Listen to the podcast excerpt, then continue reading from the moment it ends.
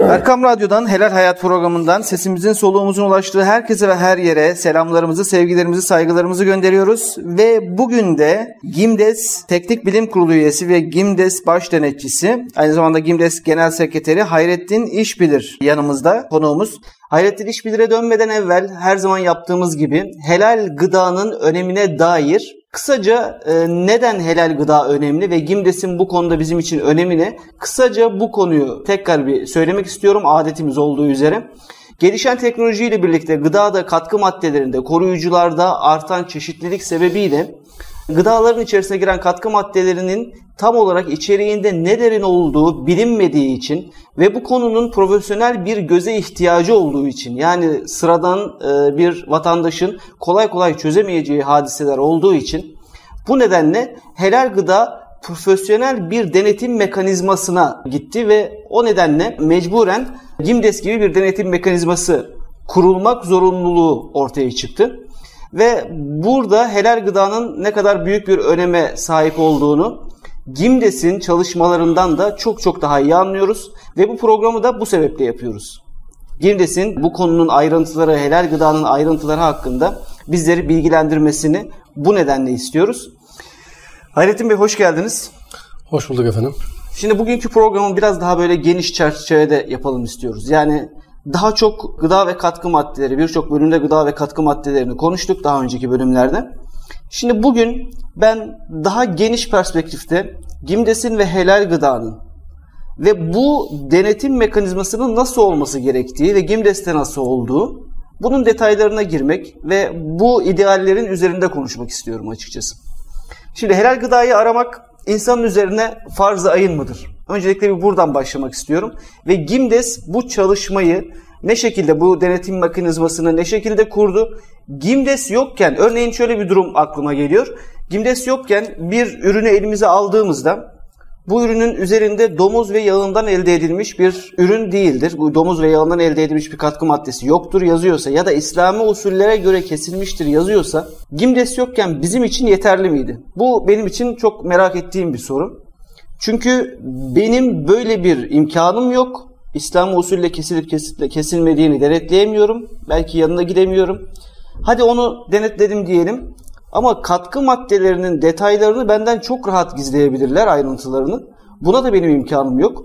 Peki bu konuda bizim yapmamız gereken ne? Gimdes'ten önce ne yapmamız gerekiyordu? Bu şekilde vebali üzerimizden atabiliyor muyduk? Bunu çok merak ediyorum. Sıra sıra gidelim isterseniz. Hı hı. Öncelikle helal lokma yemek farz-ı ayın mıdır dediniz. Evet. Önemli bir konu. Yani sanki bu böyle boş zamanlarda ilgilenilecek bir hobi gibi yapılacak. Hı hı. Boş zamanlarda helal gıda yiyorum, diğer zamanlarda başka şeyler yiyebiliyorum falan gibi bakılacak mesele midir diye. Evet. Biraz bunun çerçevesinde, bu çerçevede biraz açalım konuyu. Sonra diğer sorularınıza cevap bulmaya çalışalım inşallah. Şimdi malumunuz Bakara 168 ve başka birçok ayette, Maide'de, Enfal'de, Müminin surelerinde ve başka ayetlerde de Cenab-ı Hak bizim halalen tayyiben orijinal ifadesiyle helal ve tayyip lokma tüketmemizi emrediyor. Bu bir rica değildir. Emirdir. Bu bir emirdir. Hı hı. Ve helal ve tayyip gıdaları, lokmaları yiyiniz ve şeytana uymayınız diyor. Evet. Yani bunun manayı muhalifini düşündüğümüzde helal ve tayyip olmayan lokmaları yemenin şeytana uymak olduğunu ve şeytana uymanın da haram olduğunu zaten anlayabiliriz. Dolayısıyla helal lokma tüketimi bir farz-ı ayındır, bir vazifedir, namaz gibi, oruç gibi muvazzaf olduğumuz bir ibadettir. Hem evet. farizamızdır hem ibadettir yani. Hani böyle yani zaten yaptığımız bir amel olarak görmek de değil. Helal lokma arayışı, helal lokmanın peşinde gitmek, helal lokma konusunda attığımız adım, helal bir ürünü alırken o markete gittiğimiz ve oraya kadar sarf ettiğimiz efor bunlar boşa giden ameller değillerdir. Bu bir ibadettir. Burada size açacak bir noktayı biraz açmak istiyorum. İnsanlar şu anda helalli aramak, helal lokmayı aramak deyince sadece kazanç noktasından yaklaşıyorlar. Evet. Hani ben helalinden kazanıyorum ama e, yediğimin, içtiğimin zaten çok da önemi yok. Nasılsa helal kazanıyorum, helal yiyorumdur. Mantığıyla hareket ediliyor. Dolayısıyla siz diyorsunuz ki burada helal kazanmanın ibadet olduğu kadar helal lokma aramanın da ki öyle Kesinlikle. bir zamanda yaşıyoruz. Kesinlikle. Hı hı. Yani ibadet İbadetin onda dokuzu helal lokmadır. Hadis-i şeriftir bu yani. İbadetin onda dokuzu helal lokmadır diyor. Çünkü helal lokmayla biz vücudumuzu e, teşkil ettirmezsek sonuçta yediklerimizden oluşuyoruz değil mi? Yediklerimiz mideye iniyor, parçalanıyor ve bizim kulağımızı, gözümüzü, beynimizi, dokularımızı, organlarımızı meydana getiriyor. Evet, E, benim besliyor. vücudum o zaman ne yersem ondan müteşekkil. E, ben vücutla namaz kılıyorum. Vücutla oruç tutuyorum. Yani vücudumla yaptığım ibadetler var. Tefekkür ediyorum. Secdeye gidiyorum. Dolayısıyla ben haram lokmadan müteşekkil bir vücutla ibadet yapsam işte bunun makbuliyetine zarar geldiğine dair hadisler e, çok fazla. İslam büyüklerinin sözleri çok fazla. O yüzden helal lokma sadece helal kazançla alınan bir lokma değildir. Helal kazançla alınan helal olduğunu bildiğimiz lokmadır. Dolayısıyla bu işin hem kazanç boyutu hem e, maalesef yani tamam teknolojinin faydaları var ama teknolojinin zararlarıyla da biz muhatap oluyoruz. O katkılarla e, şu an ciddi manada muhatap olmak zorunda kaldığımız katkılarla oluşan gıdaları tüketiyoruz. Öyleyse gıdanın da helalliğini araştırmak bulamazsak da yine başka bir hadis-i şerifte yemememiz lazım geldiğini söylüyor. Şimdi bizim hemen tabii halkımız reaksiyon gösteriyor. E ne yiyeceğiz ne içeceğiz? Evet. Aslında burada yani bu reaksiyonu bir parça anlayabiliriz ama bir parça da anlayamıyoruz. Çünkü biz bu gıdalara 50 yıldır, 30 yıldır, 20 yıldır muhatap oluyoruz. Biz daha önce bu gıdalarla muhatap değildik. Yani bir çikolata yemesek ölür müyüz? Çikolata yemediği için öldü diye bir haber okudunuz mu hiç siz bir gazetede, bir yerlerde? İşte kolasızlıktan böbrekleri iflas etti. Bisküvisizlikten dolayı dalak işte inna lillah. Dolayısıyla biz bu tüketmek zorunda hissettiğimiz gıdalar aslında bizim zaruri gıdalarımız değillerdir. Alışkanlıklarımızdır. Biz alışkanlıklarımızı terk etmekle ilgili sıkıntı yaşıyoruz. Terki adetten gelen bir problem ile Evet. karşı karşıyayız aslında. Adetlerimiz. Yoksa çekirdek çitletmedi diye dili işte kangren olmuş, ölmüş, dişleri dökülmüş böyle bir haber yok. Okuyamayız. Komik geliyor zaten. Doğru. O yüzden yani şunu bir düşünmemiz lazım. Öncelikli olarak helal lokma tüketimi bir vazifedir, farz-ı ayındır ve bu konuda araştırma yapıp bir neticeye ulaşamadığımız takdirde hadis-i şerifte geçen haramlar bellidir, helaller bellidir. Bunların arasında şüpheliler vardır. Kim bu şüphelilerden kaçınırsa dinini ve şerefini muhafaza eder, kaçınmazsa harama düşer ve muhafaza edemez. Hadis-i şerifini aldığımızda göz, göz önüne biz bilmediklerimizden de tüketmemekle, kaçınmakla muvazzaf olduğumuzu yine anlıyoruz. Öyleyse bilmiyorsak yemeyeceğiz, yediklerimizi bileceğiz. bilmediğimiz şeyler çok fazla olursa yani. Gimdes'ten önce örneğin bilmediğimiz şeyler çok çok fazlaydı. Detaylara hakim değildik. Bunu araştıracak imkanımız da yoktu. Yani ekmeğine varıncaya kadar. Şimdi ekmek yemeden baktığımızda standartta kendi ekmeğini evinde yap konusu olabilir ama bunu yapabilmek çok kolay değil. Değil. Dolayısıyla mesela ekmek yemeden durmak zor. Bizim Türk halkı için Evet. özellikle zor. Ama bu ekmeği almak zorunluluğu hissediyor Hissediliyor. bu kişi. Ve bunu bilmiyor. Şüpheliler arasına girdiği takdirde buradaki e, hareketi nasıl olması gerekiyor? Şöyle yorumlamak lazım diye düşünüyorum. Şimdi zaten böyle büyüyen bir ailede ve cemiyette bulunduğundan aslında tam adamına soruyor Evet. gibisiniz yani soruyor. Biz işte geçmişte Gimdes yoktu ne yapıyorduk? Yemiyorduk. Ben çikolata yemeden, kolanın tadını bilmeden, abur cubur yemeden büyüyen bir ailede ve büyüyen bir cemiyette mensubum. Dolayısıyla bu çok zor değil. Zaten biz yıllarca margarin yemeden, çikolata yemeden mümkün olduğu kadar tabii kaçamak küçük çocuğuz yani cahiliye devrimiz. Kaçamaklarımız vardır mutlaka ama bunlar yemeden hayat idame ettirilebiliyor, ettirilmiyor değil. Biz tavukları alırdık. Manisa'da büyüdüm ben. E, Manisa'nın Spil Dağı'na yakın noktalarda otururduk. Hatırlıyorum ben çok iyi hatırlıyorum. Canlı tavuk alır gider dağda keser öyle yerdik yani. Hazır tavuk yemezdik. Bak temel besin maddeleri değil mi? Et yani. Evet. Yani şunu demek istiyorum. Aslında temel besin maddelerinde bile bir çözüm ortaya koyabiliriz ki şunu düşünmek lazım diye ben tefekkür ediyorum. Yani Allah ve Peygamber Aleyhisselam bize yaşanılamayacak bir din sunarlar mı? Elbette sunmazlar. Sunmazlar. Öyleyse bize bir din sunmuşlarsa bu yaşanılabilir bir dindir. Zor geliyorsa bu nefsimize zor geliyordur. Mümkün olmayan, kesinlikle çok zor bir durum değildir. Dolayısıyla haramlar helaller bellidir. Şüphelilerden kaçınınız diyen Efendimiz Aleyhisselam yani sanki yaşanılamayacak bir din sunuyormuş gibi algılıyoruz. Değil. Adetlerimizdir bizim bunlar. Mesela insanlar diyor ya hocam öksürük şurubu kullanmadan ne yapacağız? Bak yani Evet. ne kadar alışmışız biz buna. E deden ne yapıyordu diyorum ben senin? Dedenin dedesi ilk öksürdüğünde ölseydi sen olur muydun? Demek ki dedenin dedesi ilk öksürdüğünde ölmemiş. Nasıl çözüm bulmuş? Ateş düşürücü kalpol kullanmadan Yani örneğin. e, 1500 yıllık bizim geleceğimiz geçmişimizde öksürük şurubu, ilaç, antihistaminik, işte aşı var mıydı bunlar? Değildi. Ama bunlar alternatifler vardı. Yani dolayısıyla biz kendimizi kullanmakla, tüketmekle, onu hayatımıza sokmakla mecbur kıldığımız bir yeni dünya düzeniyle muhatap olduğumuzdan hı hı. tabiri caizse öğrenilmiş çaresizlik üzere bulunuyoruz. Değil. Öğrenilmiş çaresizlik. Buradaki öğrenilmiş ifade çaresizlik. tam anlamıyla bu. Kesinlikle. Öyle. Ya bizim 1500 yıllık geleneğimizde birçok çözüm var. Bizim dedemiz çikolata yemedi. Bizim dedemizin dedesi bisküvi görmedi. Hayrettin Bey doğru gibi. diyorsunuz da çocuklarla markete alışveriş merkezine gittiğimizde çocuklar duramıyorlar, almak Doğru. istiyorlar. Şimdi çözüm çok. Bunu birçok kişi söylüyor Şimdi şu çözüm çok. Şimdi çözüm çok.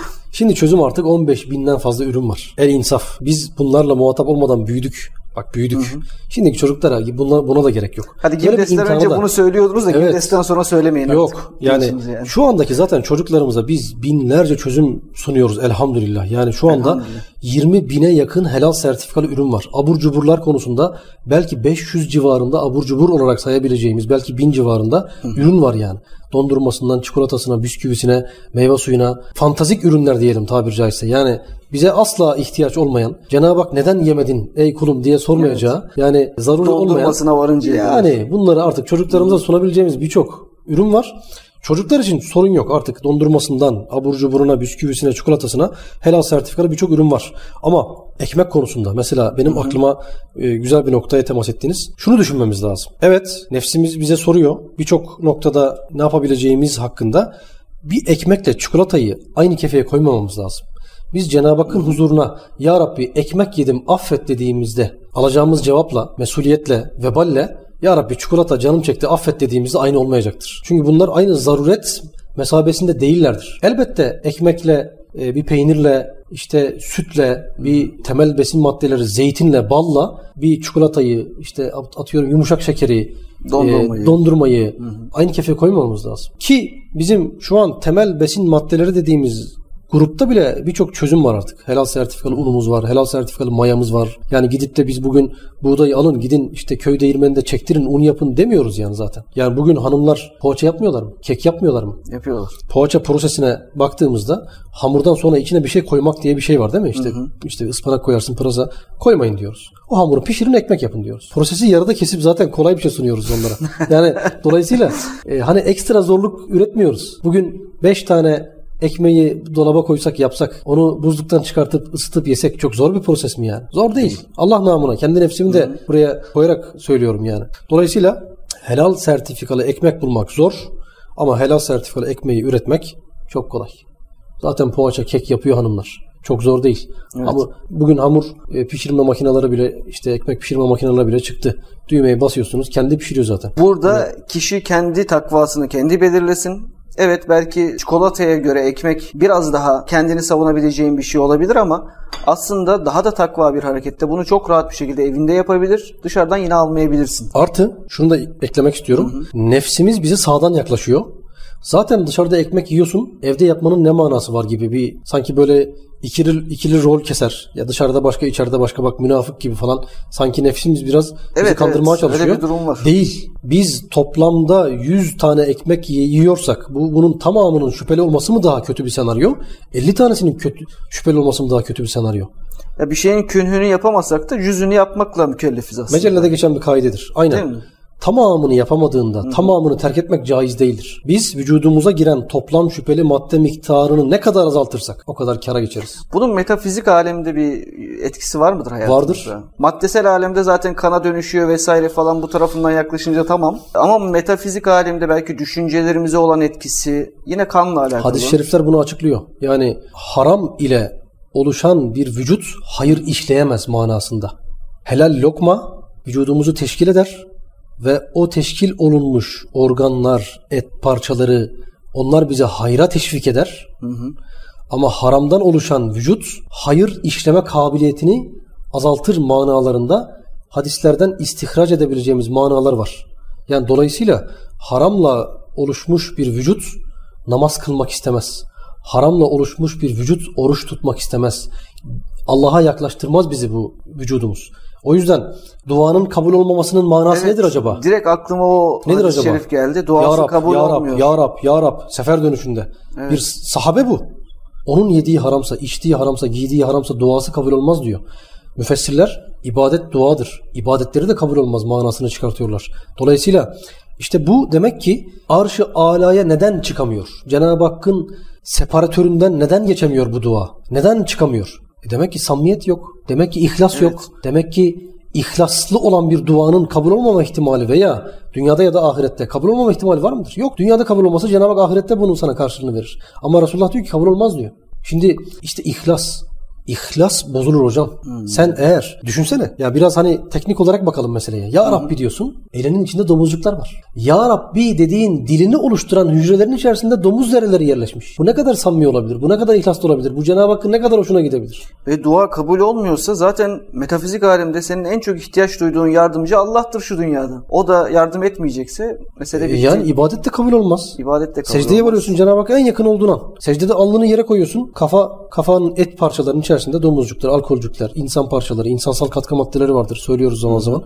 E bunların Cenab-ı Hak görüyor. Senin farkında olmaman bir şey ifade etmiyor ki. Ve bu günümüz sorunlarından şuraya götürüyor gibi geliyor bana. Şimdi ne kadar beş vakit namaz kılan cami cemaati kişileri de görsek bazı şer'i hükümleri gerek ayetten gerek hadisten olsun. Şer'i hükümleri söylediğimizde kabullenebilme durumları zor olabiliyor. Şimdi buna şu açıdan yaklaştım birazcık. Bir insan belki haramla vücudunu beslediğinde yaptığı ibadetlerin ferasetini etki edebilecek noktada bir güç kazandıramayacak ona. Çünkü o haramsız bir şekilde belki olmuş olsa günümüz sorunlarında beş vakit namazını kılsa bile bir insan yine de o ferasetle hayatın şey tarafına geçemiyor. Yani şer'i hükümlerde yok ya o ayet öyle değildir ya da o hadis öyle olmaz. İşte günümüzde bunu yapamayız zaten gibi çok gereksiz hatta çok tehlikeli imani anlamda tehlikeli noktalara varacak muhaliflikte bulunuyor. Normalde bir insan bunu söyleyememesi lazım. Bir Müslüman, bir mümin bunu kolay kolay söyleyememesi lazım. Hele beş vakit namaz kılan hatta cemaate sürekli iştirak eden bir müminin bunu söylemekte çok zorlanması lazım ve ferasetiyle durabilmesi lazım orada. Ama duramayan bir Müslüman görüntüsü görüyorsak, orada ferasetini eksik gördüğümüz bir Müslüman portresi görüyorsak, bunun herhalde günümüz dünyasında gerek gördüğümüz haram şeyler e, ve bunun birçoğu belki yediğimiz haramlardan kaynaklı Kesinlikle. olan bir sebeple olabilir diye düşünüyorum. Çünkü Kesinlikle. o feraset eksikliğimiz çok büyük. Kesinlikle. Yani bunu destekleyen çok söz var İslam büyüklerinin. Hatta yaşanmış hadiseler var. Yani İmam-ı Azam'ın babası Sabit Hazretleri hikayenin tamamını anlatmıyorum. Özetle geçiyorum. Yani hakikate hakikati söylüyorum. Sabit Hazretleri bekarken haram olabilecek bir elmanın suyunu yutmasıyla ilgili bir mesele vardır. İmam-ı Azam büyüdüğü zaman der ki benim babam bekarken o elma suyunu yuttuğu için ben Kur'an'ı 3 günde ezberleyebildim. Eğer o elma suyunu yutmasaydı bir günde ezberleyebilecektim. Ki ezberlediği yaş da 5-6 yaşlarında. Duymak suretiyle ezberliyor. Hafız oluyor. Annesinin de söylediği rivayet edilir. İşte çocuğum baban o elma suyunu yutmasaydı diye. Şimdi demek istediğim şey şu. Yani bizim babamızın bekarken yaptığı bir amel bizim hafızamıza, ezberleme kabiliyetimize tesir ediyorsa bizim yediğimiz lokmalar, direkt kendimizin yediği lokmalar. Biz bir slogan geliştirdik. E, zamanla ilgili bununla ilgili eğitimler de yaptık zamanında. Helal lokma anne karnında başlar. Aslında ben hani latifane Böyle bir latife gibi. Helal lokma anne karnında bile değil. Anneanne karnında başlar. Yani geçmişi de vardır bu işin yani. Manasında hakikattir bu. Hakikat. Bunlar hakikattir. Evet. E şimdi bu kadar tesiri olan bir durumun e biz kendimiz yiyoruz ya. Biz bizzat kendimiz yemişiz yani. Bu bize tesir etmez mi? Anlayışımıza, fehmimize, idrakımıza. Ben idrak yolları enfeksiyonu diyorum. Yani idrakımız artık enfeksiyona kapılmış. İdrak yolları Ee, enfeksiyonu. Evet. Yani tesir etmez mi? Elbette eder. İşte bir İslam büyüğü demişti ki bana kanaat önderlerinden birisi. Bir hakikati duyduğumuzda buna eğer tepki gösteriyorsak bu mehafetullah eksikliğindendir. O hakikati direkt alıp içimize yerleştirebiliyorsak bu da mehafetullah'tandır. Allah korkusundandır. Ve bu mehafetullahı sağlayacak şey de yediklerimiz içtiklerimizdir. Sen o yüzden hakikati duyduğunda ne diyor hadis-i şerif? Eddinu nasiha. Din nasihattır. Sen bu nasihatten istifade kapıların kapalıysa dediğin gibi gördüğümüz haramlar yani bizim vücudumuza giren haramları aslında buraya koymamız lazım. İster gözümüzden, Evet. ister kulağımızdan, ister ağzımızdan, ister derimizden, neremizden girerse girsin. Bizim vücudumuza bir haram giriyorsa ister maddi ister manevi bir haram küfür işitmek de bize zarar verir. Bir haram görsel de bize zarar verir. Bütün bunlar hepsi girdidir tabiri caizse. Doğru. Girdidir yani. Vücudumuza girdiler. Evet. Hepsi bize ne yapar? Maddi ve manevi hayatımıza, bedenimize de, ruhumuza da tesir eder. Bizim fehmimize, idrakımıza, nasihatten istifademize Ya bir tesir şey eder. bilmiyor olabilirsin ama en azından Allah korkusuyla o ferasetinle onu kabullenmek noktasında hareket eder. Kesinlikle ne diyor başka hadis-i şerif? Her bir günah kalbe atılan bir siyah nokta gibidir diyor Evet. tabiri caizse. Düşünsene kalp imanın merkezi. Sen oraya nokta nokta nokta nokta tabiri caizse günahlarla lekeliyorsun. E ne olacak bir zaman sonra zift gibi artık o o imanın nuru açığa çıkamayacak duruma gelecek. İşte ibadetler, tefekkürler tabiri caizse o imanı o ziftlerden, o nokta günahlardan temizleyen porçöz gibidirler. Onu yıka- yıkamak lazımdır yani. Haramlar bize nokta kattığı gibi helaller de onu o noktaları silen silgi gibidir, temizleyiciler gibidir yani. Böyle tefekkür etmek lazım diye Evet. düşünüyorum. Bir de vücuda giren girdiler de az önce hani bir şeyin künhünü yapamasak da cüzünü yapmakla mükellefiz konusu var ya. O konuya da baktığımda e, vücudumuza giren girdilerin %100'ünün olumsuz olması halinde kalbin çok daha hızlı kararması hadisesi var. Kesinlikle. Eğer e, ne kadar az en azından en kötü ihtimal ne kadar az bir şekilde maruz kalabilirsek bizim Tabii. için o kadar iyi. Kesinlikle. O mantıkla yaklaşmak Yani şeytan gerekiyor. bize oradan kandırabiliyor. Zaten mecelleye giren bu kaidenin de güzelliği o. Bir şeyin tamamını yapamıyorsan tamamını terk etmek caiz değildir. Elinden geldiği kadar yapmakla mükellefiz. Zaten %100 dinimizi yaşayamayız. E, nefsimize söz geçirdiğimizle mükellefiz. Evet Gimdes'ten sonra işimiz biraz daha kolaylaştı ama. Elhamdülillah. Elhamdülillah çünkü birçok ürün çıktı. Ama ben Gimdes'in ürünlerini marketlerde alelade her yerde gördüğüm marketlerde bulmakta zorlanabilirim. Bu durumda yine de bu vebal üzerimizden ne şekilde kalkar? Kalkar mı? Ne olur? Yani evet tabiri caizse ben her zaman konuştuğum bir şeydir. Su gelmişse teyemmüm bozulmuştur Hı hı. manasında. Eğer su mesabesinde helal ürünler gelmişse teyemmümlerimiz bozulmuştur. Yani ne kadar geldi? Nereye kadar geldi? Onu bizim araştırıp bulmakla mükellef olduğumuzu konuşmamız lazım. Cebimize kadar geldi diyebilir miyiz? Cebimize kadar geldi. Onu söyleyeceğim. Şimdi Evet. eğer bizim yanımızda, etrafımızda helal dünya marketlerinin bir şubesi varsa su ayağımıza kadar gelmiş demektir. Ee, su bugün helal dünya marketleri bizim 5 dakikalık 10 dakikalık mesafemizle arabayla yayan yürüyerek gideceğimiz mesafedeyse su var demektir. Helal dünya marketi yok ama başka diğer zincir marketlerde başka marketlerde helal sertifika almış bir ürün gelmişse su başka bir kanalla gelmiş demektir. Evet. Su illaki kocaman bir borayla barajla gelecek hali yok. Küçücük bir kılcal damarla bile gelmiş olsa su akıyorsa damla damla bile varsa var demektir. Evet. Dolayısıyla biz o suyu kullanmakla mükellefiz. O da yok. E bugün siparişle cep telefonlarıyla helaldunya.marketler.com'dan Android uygulamalardan, iOS uygulamalardan bir sürü uygulamalardan sipariş verebilecek konumdaysak su yine var demektir. Evet hatta e, 3-4 günde yani şehirler arası bile gelmiş olsa ona göre hesabını kitabını yapıp ona göre internetten alışverişini yapıp bir birkaç gün sonrasında Kesinlikle. da alabilirsin ve fazla Kesinlikle. fazla alıp elinde tutabilirsin. Ve bunu yapmadığımızda Cenab-ı Hakk'ın huzuruna çıktığımızda verebilecek bahanemiz kalmaz. Şimdi Hayrettin Hocam tam burada şu konuyu sormak istiyorum size. Şimdi sizin baş denetçileriniz var ve bu baş denetçilerle Gimdes'in baş denetçilerinin yapmış olduğu denetimlerde birçok konuyu ortaya çıkartabiliyorlar. Ve burada yaptığı denetimlerde yalnız şöyle de bakmak gerekiyor. Baş denetçinin inisiyatifinde kalan konular yani inisiyatif dediğimizde sonuç itibariyle bir kişinin gözüyle bir iş denetleniyor. Ve bu denetlemeyi yapan kişinin herhangi bir tehdit, herhangi bir rüşvete maruz kalması durumunda bu insanın kendini nasıl koruyacağı ve Gimdes'in bu insanın kendini koruyup korumadığını nasıl denetlediğini çok merak ediyorum ben. Çünkü Gimdes nasıl baş denetçilerle çalışıyor? Burada baş denetçilerdeki kriteri nedir Gimdes'in? Çok önemli bir nokta.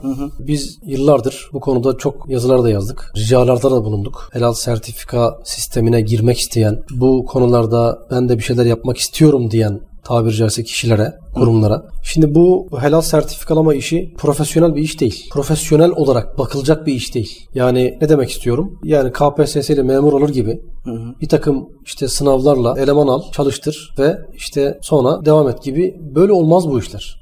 Eğer böyle olursa zaten bahsettiğiniz noktalarda çok fazla biz zafiyete uğrarız.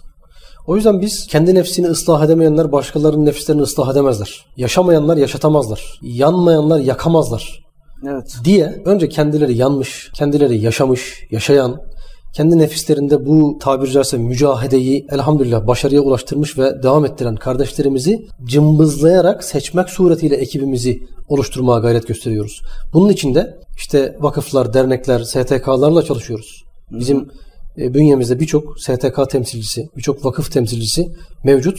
Hep buralardan referanslı eleman almaya çalışıyoruz. Sebebi ne? Yok ki bunun bir ölçüsü. Ben sizi tutsam işte %68 Allah korkusu çıktı falan diye Evet. ölçebileceğim bir şey yok. Allah korkusunun ve yani bu konuda zafiyet göstermemezliğin ölçüsü nedir? İslam'a olan tebeiyetidir bir insanın yani. İslam'ı yaşayış şeklidir. O yüzden sigara içen bir denetçi olmasın. Namaz kılmayan bir denetçi olmasın. Helal lokma konusunda hayatına bu konu henüz içselleştirmemiş, sindirmemiş, hazım problemi yaşayan kişilerden bir ekip kurmayalım diye cımbızlayarak biz eleman almaya çalışıyoruz. Elhamdülillah böyle yaptığımız için de defalarca ben de dahil. Defalarca hem rüşvet hem tehditlere muhatap olduğumuz halde elhamdülillah bir defa gol yemedik. Elhamdülillah. Ama bunun böyle olmadığını manayı muhalifiyle de bir ortaya koymak istiyorum. Birçok kurum uyardığımız halde bu işi yapmayın. Bu iş profesyonel. Niyet ettim holding olmaya, niyet ettim para kazanmaya, niyet ettim işte bilmem ne yapmaya diye girilmeyecek bir iş olduğunu söylediğimiz halde girdiler ve birçok kurum rüşvetle, denetçileri rüşvetle yargılanmak zorunda kaldı. Neden? Sen Allah korkusuyla donatım donanmamış, İslam'ı yaşamak konusunda dava addetmemiş, insanlara helal lokma konusunda bir dava şuuruyla şuurlanmamış kişiyi alırsan sonuç bu olur. Evet. O yüzden e, kesinlikle şimdiye kadar elhamdülillah bir zafiyete uğrama, uğramayışımızın yüksek ihtimal Allah katında en büyük sebebi referanslı eleman almamızdır. Peki burada yapılan işi belirli bir standartizasyona soksanız mesela tam anlamıyla beklediğiniz işte ayetlerin, hadislerin ışığında bir çalışma gösterecek ve tamamen takva bir müminin olması gereken standartlara haiz bir karakterde olacak diye bir standartizasyon olmuş olsa bu standartizasyon yeterli olur mu? Olmaz mı? İhlas, geldi. ihlası nasıl ölçeceksiniz? Amellerinin çokluğuyla bir standartizasyon Yani oluştursak örneğin. işte o yüzden yani amel amel tamam mutlaka çok önemli. Zaten şeriat zahire bakar. Evet. Biz de amele bakıyoruz. Ama amel ile ihlas çok farklı şeyler. Peygamberimiz zamandaki münafıklar da namaz kılıyorlardı. Değil mi? Çok ciddi şey örneğinde de var. Namazla Lawrence örneğinde de Yani- olduğu gibi. kişinin kıldığı namaz sizi aldatmasın diyor. Hadis-i şeriftir. Yani o yüzden tamam namaza, niyaza, işte yaşantıya elbette bakıyoruz ama e, sonuçta güvendiğimiz kardeşlerimizin hissiyatları, bakış açıları çok önemli. Referans olmaları da çok önemli. Sadece amelle değil, referans referans çok önemli. Bir kefaletle bir insanı e, gerçekten işe almak, güvendiğimiz otoritelerin, makamların, kişilerin kefaletiyle bir birisinin gelmesi çok önemli bir güven meselesi olmuş oluyor. Onu demek istiyorum. Yani evet her zaman referanslı eleman almayabiliyoruz. E, Her zaman referanslı e, seçmeyebiliyoruz. Ama şimdi kritik noktalarda bir vazifelendirmek var. Bir Evet. de kritik olmayan noktalarda bir takım vazifeler var. Burada baş Yani- denetçi hakikaten çok kritik Baş bir nokta. denetçiler çünkü neden? E, Bizim GİMDES onlara göre, onların kanaatlerine göre karar verecek. Evet. Ama baş denetçinin yanına da bir denetçi koyuyoruz. Birbirini desteklesin diye. Onlardan da rapor alınıyor. Ve bunları da biz bir baş denetçi devamlı bir yere gitmiyor. Baş denetçi gidiyor, başka baş denetçi gidiyor, ötekisi gidiyor. Yani biz birçok çapraz sorgulamalarla bazen baş denetçilerin hatalarını biz denetçilerden duyuyoruz. Bazen denetçilerin hatalarını da baş denetçilerden duyuyoruz. Ve aynı firmaya 3-4 tane ayrı ayrı baş Tabii. Denetçi gidebiliyor. Ayrı ayrı denetçiler gidebiliyor. Yani biz elhamdülillah yani bu 12 yıldır e, GİMDES sertifika verdiği günden itibaren bir saflaşma, bir kristalleşme, bir tasaffiyle bugünlere geldik.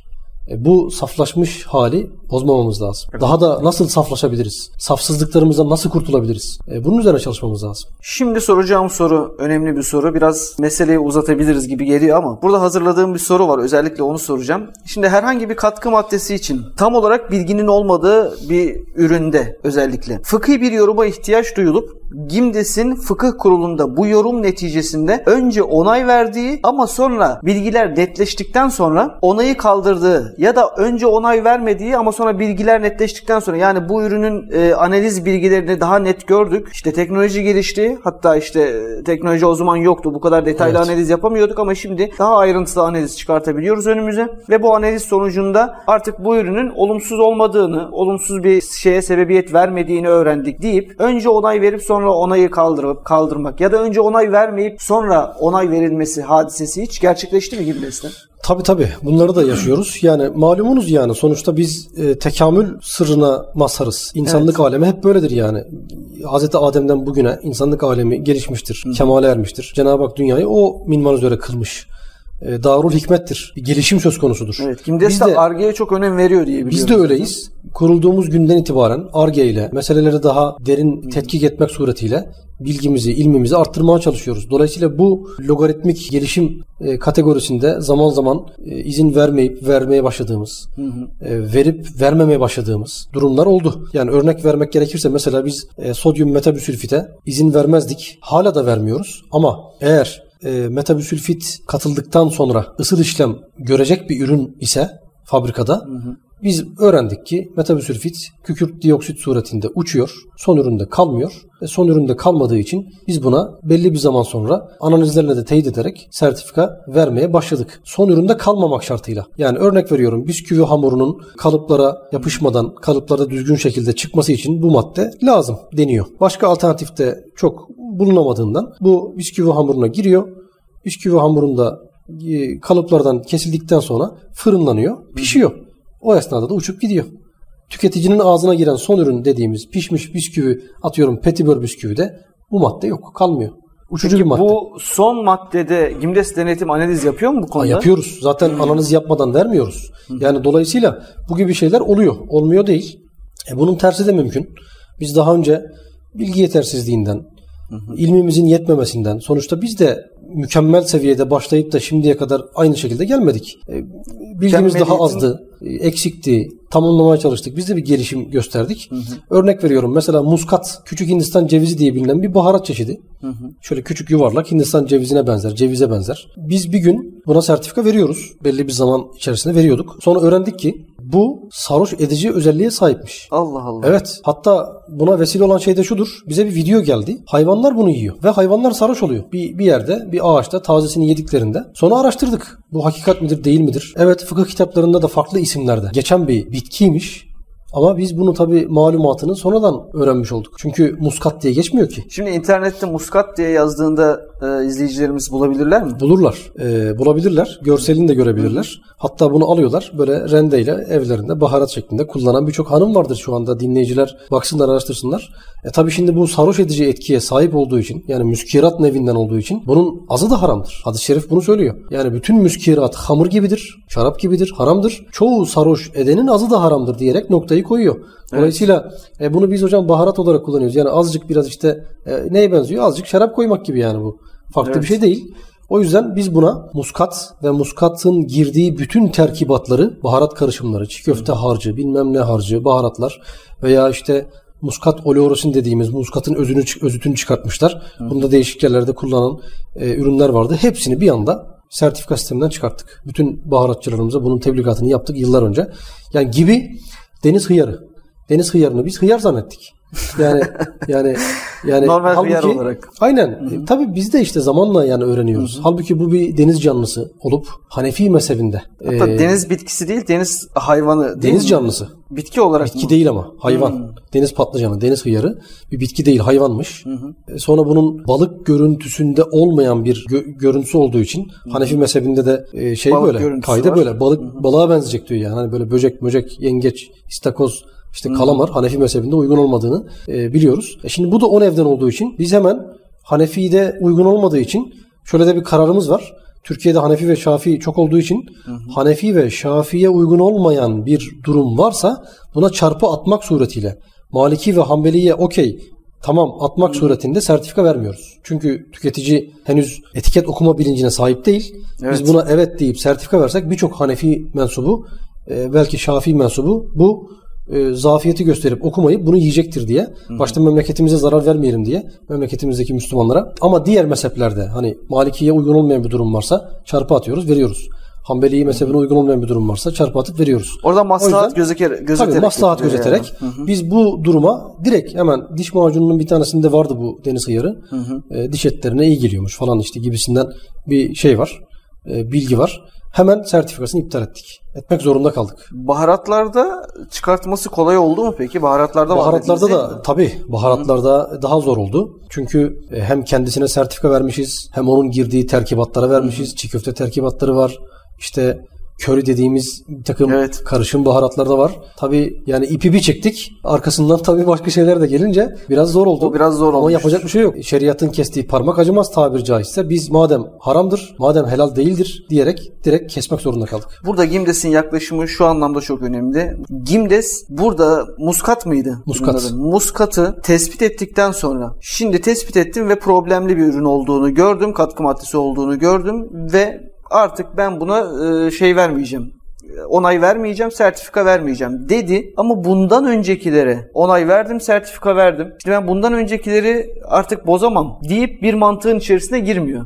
Kesinlikle. Bundan öncekilerin hepsinin sertifikasını iptal ediyor. Kesinlikle. Çünkü evet bizden kaynaklanan bir eksiklik de olabilir ama bu gördüğümüz andan itibaren sertifikamız iptaldir. Kesinlikle. Diyor. Bu tarafı çok önemli. Çünkü burada Gimdes şöyle de bakmıyor meselelere birazcık. Ben biraz o tarafına da bakmak istiyorum olayın. Sertifika verdikten sonra ya da işin tamamen parasal yönüyle diyelim. Ya ben birisine daha fazla sertifika vermek için kriterlerimi daha aşağıda tutmam. Yok. İcap eder. Yani öyle öyle bir durum bu olmaz. Bu mantık olamaz. E, daha fazla sertifika verip daha fazla para kazanmak Yok. vesaire gibi bir mantıkta Gimdes'in böyle bir mantığı da Kesinlikle yok. Kesinlikle olamaz. Yani eğer fıkıh kesin çizgiyle çizmiş, yasaklamışsa biz geçmiş ne olacak ya firmaya ayıp olacak işte bak evet, evet. yani işte e, ilişkimiz bozulacak yapacak bir şey yok biz bunu firmaya açıklamakla mükellefiz Hı-hı. ama yani e, şu olabilir bizden kaynaklı bir hata vardır ama bu hata da şeriatı kurallarımızı ezmeyen bir hatadır. Hı hı. O zaman deriz ki tamam geçmiş ürünler sorun yok.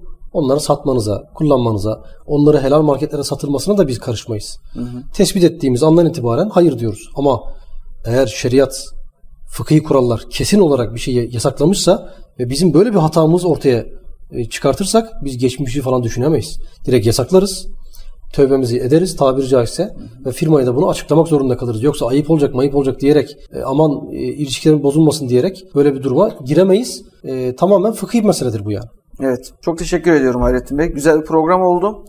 İnşallah bu detaylı e, helal gıdanın önemine dair yaptığımız bu program dinleyicilerimiz önce kendi nefsimizde sonra dinleyicilerimiz, izleyicilerimiz adına da müstefit eylesin Rabbim diyorum. Amin. Helal gıdanın ayrıntısına girmeyi çok istiyordum. Daha detaylı şeyleri konuşmayı daha çok istiyordum Hayrettin Bey'le.